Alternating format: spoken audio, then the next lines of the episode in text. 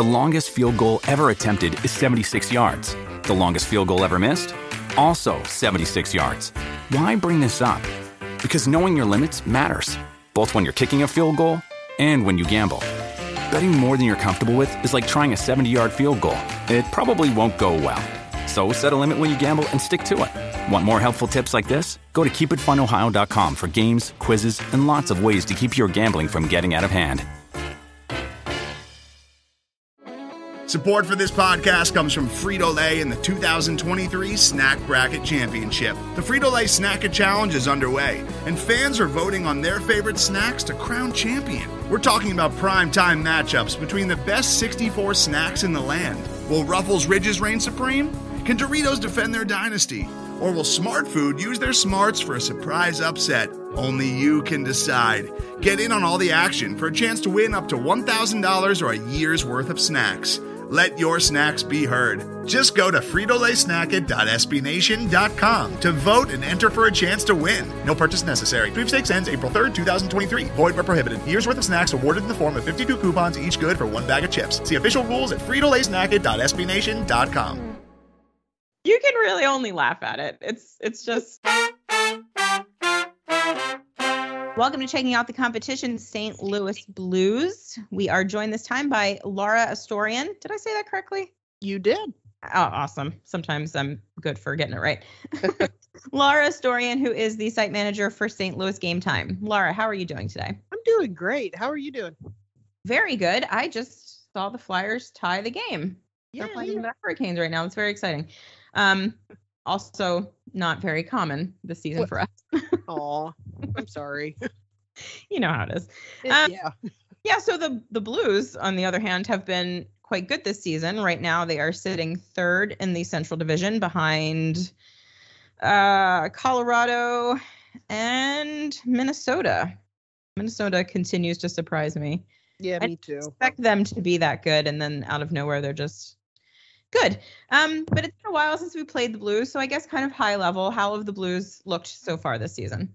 Um, for the most part, they've looked really good. Um, I've really enjoyed watching them uh, blow past all of the se- preseason uh, predictions that everybody had them just barely missing the playoffs and the Blackhawks making it. So I really enjoyed watching that play out and watching Chicago not be good. Um, they've been they've been fine. Um, the only issue the Blues have really consistently had all year, I think, has been with their defense. Um, and then of course the whole goaltending controversy. I I I don't know. We tend to manufacture goalie controversies where there aren't any. So, but as far as like consistency of play and just really going out there, um, it's been there almost every night except for when we're playing non-playoff teams, which you know there's a sliver of hope there tomorrow for you guys. I was actually I'm glad that you said that. I was I was actually gonna bring that up. I was looking at the the last couple of games that the Blues have played, and they've won most of them except for one weird shootout loss to the Montreal Canadiens, who are, you know, on actual fire right now. Uh, and I actually kind of like when that kind of thing happens when I do these little pregame podcasts because I kind of want to know like how how did that very bad hockey team beat your pretty good hockey team because that's something that I feel like, you know, maybe the Flyers could copy what the Canadiens did in that game and figure out how to beat the Blues. So what was it about that game that led to them losing? Oh boy, it, it's it's been a habit for. I mean, honestly, I've always kind of joked that the Blues like play down to their competition, but like it, it's kind of been that way the past couple of seasons, and they they did it against uh, the Devils. They they lost that game to New Jersey that they really should not have lost, and and they did it again, you know, last Thursday against Montreal. And I really think the problem is just that there's they they think when when they're going into the game that you know when they're playing a, a team that's not a playoff team that they can kind of take their foot off the gas. And like there were i think that uh, i forgot how uh, how it was phrased by a couple of the guys in the post game um, post game interviews but there were there were some there were some loafers on that team that night that just I don't know. They just kind of figured, well, we're playing the Canadiens, and you know, I don't really have to do as much, or you know, hey, somebody else has got it, or or what the deal was. But there were a few plays out there that just looked like they were just going through the motions, and I really think that that's been been the problem every time, or almost every time they've lost um, to to a team that's not doing well. It's just they just kind of go, well, we got this, and and they don't got it because they did the same thing against Arizona at the start of the year. And I was like, how did you lose to the Coyotes? You know, and then it turned into how did you lose to the Devils and how did you lose to the Canadiens? And it's like, well, they just kind of just didn't try, honestly. We've seen a lot of that in Philadelphia.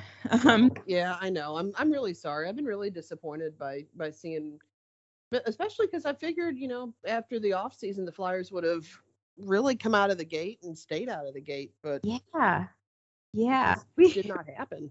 We thought so too, and it's it's been pretty much like everything that could go wrong has gone wrong, and on top of it, no one's playing good hockey. So yeah, I mean, y'all got popped with injuries and COVID too, didn't you? Yeah, yeah. The, we we had you know the big trade this summer was the Ryan Ellis trade, and we got four games out of him before he was done for the entire season. Oh so. Oh my god, I'm so sorry. That's terrible. that is, oh my god, that's awful. You can really only laugh at it. It's it's just. But uh, that's that's the kind of stuff that I'm almost used to happening to like the blues. you know, it's like, well, yeah. You know, so, what do you do? Right. Looking at the stats, um, I was, I mean, I, it's not really surprising that Vladimir Tarasenko leads the team in points because he's, you know, really, really good. Yeah. Um, but given how vocal he was about, you know, not really wanting to be in St. Louis and all of the trade rumors, and it kind of seemed like a foregone conclusion that he was going to be traded from the Blues, and he wasn't. Um, given like all of that that happened in the offseason, did you expect to have him to have this kind of monster season, or did you kind of think that, you know, he was going to take his foot off the gas a little bit because he was so unhappy. You know, that's that's a really good question, and I think I think a fair answer is I wasn't sure. Um, because part of me was kind of like, well, if he doesn't really want to be here, but I mean, he's never really been a player to to coast. And I mean, once he didn't get traded because I mean, clearly Doug Armstrong couldn't get what he wanted for him and people were kind of lowballing, I'm sure, uh, because of Tarasenko's um, injury history. I also kind of wondered, like, well, you know, if Tarasenko was out and it hasn't happened yet, then, you know, maybe he'll play to elevate his value, you know, to prove those GMs that that lowballed the team wrong and to kind of, you know, at least raises value on the open or on a trade market so that way you know a trade can happen. So I, I kind of think that's what's been going on this year but at the same time too i really think that being on that line that he's on with robert thomas and pavel buchnevich has been like completely rejuvenating for him. And i think that i mean honestly that second line has been a huge part of um, the blues success recently and you know, keeping them together, I guess, is probably going to be, you know, something that um, that's going to happen for more games than more games than not for the rest of the year. So, I think that's a big part of it is just getting him time with the players he needs to be with, him being healthy, and just kind of going, hey, you're here. You know, you're the guy. You're here for as long, however long you're here, and we expect you to produce. And clearly, he expects himself to produce. And I think it's just working out best for everybody yeah, it's interesting looking at last year, this year. Obviously, last season was weird, um, short, and all of that kind of stuff. Um, but looking at last season's 56 games, we're just about there this season, about 10 games away. And last yeah. year, the points leaders for the Blues were, you know, like totally different. Like I feel like when when there's not a lot of roster turnover, usually year over year, the points leaders are, are kind of the same. But last year it was, you know, David Perron, Ryan O'Reilly, Mike Hoffman, Braden Schenn. Um, Tarasenko obviously wasn't up there because he was hurt, but this year it's like a, a totally different list of names. Tarasenko, Buchnevich, Jordan Jordan Kyrou, Robert Thomas, Ivan Barbashev. What is different this season? Why a whole new group of players succeeding? You know, I'm not 100% sure because I mean, honestly, I was thinking about that myself because I was um, reading an article somewhere about David Perron and like his drop off this year. I mean, last year was a points per game player, and this year he's had some issues. And I don't know if it was just like some of the guys getting dinged because most a lot of our top scorers last year got dinged with COVID this year. Um, Perron okay. for the second time, so that's horrible luck. Um, you know, and I, I, part of me kind of wonders if it just took them a while or it's taking them a while to get kind of back into the swing of things. I know that you know the team or the players never admit it, but um, you know, I kind of wonder how much that has to do with it, or just. I mean, honestly, it's the only thing I got. Um, just because I've been, no, I don't want to use the word disappointed with David Perron because it, I mean, like I've, I've always been happy with him every single time he comes back. Um, but I mean, he just hasn't been putting up the same level of numbers. And I mean, I, I kind of do genuinely wonder if it's not a little bit of a lingering effect from something. Um, because I mean, like his use hasn't changed that much and his playing time really hasn't changed that much. The only factor is he missed, you know, he missed those games with COVID and he did miss some games back in uh, November, I think, um, with a with a high hit that he got um, against the Red Wings, I think it was, and he's got himself a concussion history. So I don't know if he's being a little bit tentative because of that. Maybe not wanting to put himself out there quite so much, so he doesn't get, you know, his what fourth career concussion. Yeah, it makes sense. Yeah. So I mean, I'm not really exactly sure what the if it's just the case of the young guys kind of finally clicking and coming into their own, or or what the deal is, but as long as somebody clicks, that's, that's all right. Care about. Right. I guess it doesn't really matter who's, you know, scoring 25 goals as long as, you know, half your team scoring 25 goals, which seems to be happens. I take it where I can get it. Um, so I saw on St. Louis game time that our pal Braden Schenn just scored his 100th goal as a St. Louis Blue, which is wild to think. Um, yeah. Because time isn't real and it doesn't feel like it's been that long since. I know, right? Oh my um, god. Um, how's he doing? Just like for for our information. He's doing good, I think. Um, you know, he hasn't um I don't I don't know if this year like points wise he's been like as consistent as he should be, but one thing I've always really liked about Shannon, I think he's he's doing a good job growing into it, is his leadership role on the team. Um, mm. He's really kind of struck me, especially in like the post game interviews, um, as as one of like the go to leadership voices. Um, and he's not afraid of to hold himself accountable or the the team accountable where he needs to. And I really appreciate that. I mean, he's definitely been one of the mo- more um, full package players I think that we've had in a while. And his his contract extension the other year was was great and reasonable. So I'm hoping he hangs around for a while. Yeah, it's good. It's we love to see guys doing well in their new homes. So oh. it's it's good. Um, you mentioned earlier the uh, goalie situation slash oh. controversy. Um, as someone who admittedly pays zero attention to the Western Conference until the playoffs, which is probably terrible, but um, I know Jordan Binnington has been very bad, which kind of brings me joy because he seems like a dick. Um, and then you have, I mean, his, his, his numbers are pretty bad. He's got an 898. Oh. Um, yeah. Mm, yeah. And then there's a uh, Ville Husso. Mm-hmm. Did I say that right? Yeah. His numbers are uh, crazy good. He's got a 936. Um, he's played 19 games. Jordan has played 24 games.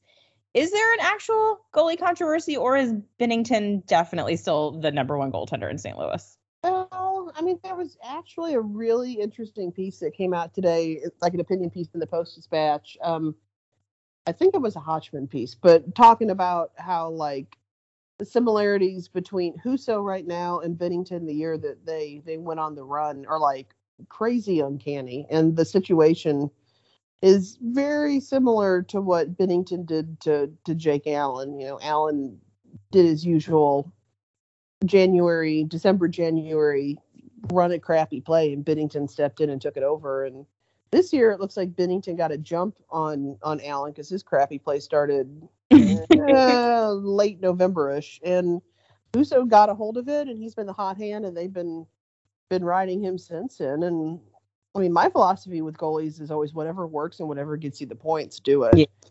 Yeah.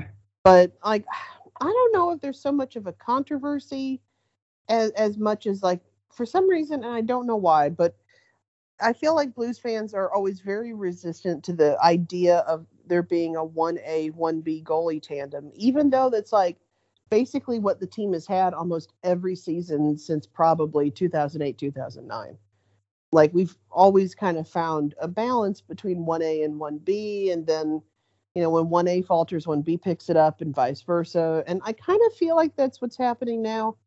It's just that it's really hard to figure out like what in the world is going on with Jordan Binnington right now. Um if it's technique or if he you know if it's something else or he needs to speak to a sports psychologist or like what the deal is going on with him. Yeah. But I mean, the Blues can't keep putting him in games and keeping their fingers crossed. And you know, maybe this is the one that he that he gets you know everything worked out in. Because I mean, it's not NHL's not charity. Like we're you know we're gonna play the goalie that you know that that gets the team the points. The Blues aren't gonna play the guy that they really hope you know finally shakes it off. So. I mean, it's a little bit of a mess, but it would be a bigger mess if neither goalie were playing well. Right. So, I mean, I'm just kind of like, you know, whoever whoever gets us the wins, I'm fine with. I'm not particularly loyal to to either one of them. I just honestly, I just think Binnington worked better when he was like the mysterious goalie that came out of nowhere and Mm. had that whole calm and collected persona. And then for whatever reason, after the Stanley Cup run, like closer to the end of the year, season before last, I noticed he started to get kind of a I don't know if it was an attitude or a temper or what the deal was. And Yeah. like since then he he just hasn't been the same. And I'm like, you gotta like channel your irritation at your play in a different direction than you know taking swings at people 20 feet away from you. yeah. Yeah. Maybe just play better. you know. That's one way to do it. Yeah. Hmm. As a fan, are you worried about that contract? Honestly, when it was signed, I really wasn't super duper excited about it. Um, Yeah. I was like, wow, small sample size. That's a lot of money. Um, I mean, I, I'm completely on board with rewarding somebody that that helped you win the Stanley Cup like that. Like, I knew I knew he was going to get paid, but I just kind of thought that you know, for for the number of games that we had him in a starting position, you know, and just such a lightning in a bottle situation that like I don't think anybody expected him to be the exact same way the season after that. But I just I mean, but on the other hand, I also understand like that's the market, and it's either test the market and get an unknown quantity with your team, or stick with what you know or you hope you know works for like a pretty reasonable price for a starting goalie. I mean, Yeah. I can I, I can completely see both sides of that, but I just I mean that that contract kicks in next year, so he better get his ducks in a row before before he starts getting paid six million dollars a year to have you know numbers in the near the bottom of the league's goalies. Yeah. Signing, I feel like literally any goalie to a long term contract is just so chancy. There's goalies are streaky and weird. I mean, look at Cam Ward after um, he won his cup in in Carolina and you know got paid and became really super inconsistent. You would think that NHL GMs would have learned from Carey Price just You because he was would. so good and then just really, really bad. You would think they never learn a lesson though. So it's Oh not. no, oh no, they never pay any attention to because they're, always like, well, that was that guy's decision. That's not going to happen here, and like, Exactly. of course it's going to happen here because you said it wasn't. So And it almost always does. it does. Like you would think at some point some GM would be like, wait a second, I've learned a lesson from another team, but. It, it, they, I always feel like they kind of have like this weird culty like hive GM hive mind Mhm. going and what one GM determines to be what teams need to do, the other GMs all do, and it's just exhausting. It really is. So outside of the big name players that we've kind of talked about a little bit, is there anybody um, who might not be on our radar who's been kind of sneaky good this season that we should? I mean, honestly, Ivan Barbashev has been really good all season, regardless of where where he's been placed. He's he's played well. He's kind of cooled off a little bit recently because just Debbie moving around a little bit. But when he was on the line with Buchnevich and Tarasenko, he was putting up points left and right. So I would definitely say Barbashev. And of course, there's always Jordan Kyrou. Like this year's been such a breakout year. I mean, like it's it, it's good that the rest of the league has finally started to kind of kind of notice him a little bit more. He's kind of getting some some notoriety where he where he deserves it. And I'm trying to think, probably nobody on the defense. um, I hate to say it like that, but our our defense this year has been less than ideal. Which is wild considering I I always used to think of the Blues as like, you know, a super strong defensive team. Yeah, so did we. but this year I just I mean part of it is still trying to, you know, losing Pietrangelo and Bouwmeester as that pairing really really sucked, but half of that was unavoidable unfortunately and half of that was Pietrangelo just asking for like a ton of money. Um honestly, Falk and Krug have been really good. Like that pairing has been good and um Parayko and Mikkola have have calmed down, but I still don't think Colton Parayko's at 100% from his his back problems last year. So that's been an issue and clearly that third pairing of uh, Robert Bortuzzo and Marco Scandella is just like it's liability central. Even though Scandella is out right now and Jake Walman's in, and Walman's been playing pretty well, but it's just they're just not big and and tough and defensive. And the big one we have in Parayko, he doesn't really put himself out there to make any huge physical defensive moves. And I think a good part of that is because his back's still tweaked or whatever it is he did to it. So if defense has been the weakest part of the Blues game this season, what would you say has been the high point? Um, I think the for the most part, the consistency in the offense has been really, really nice.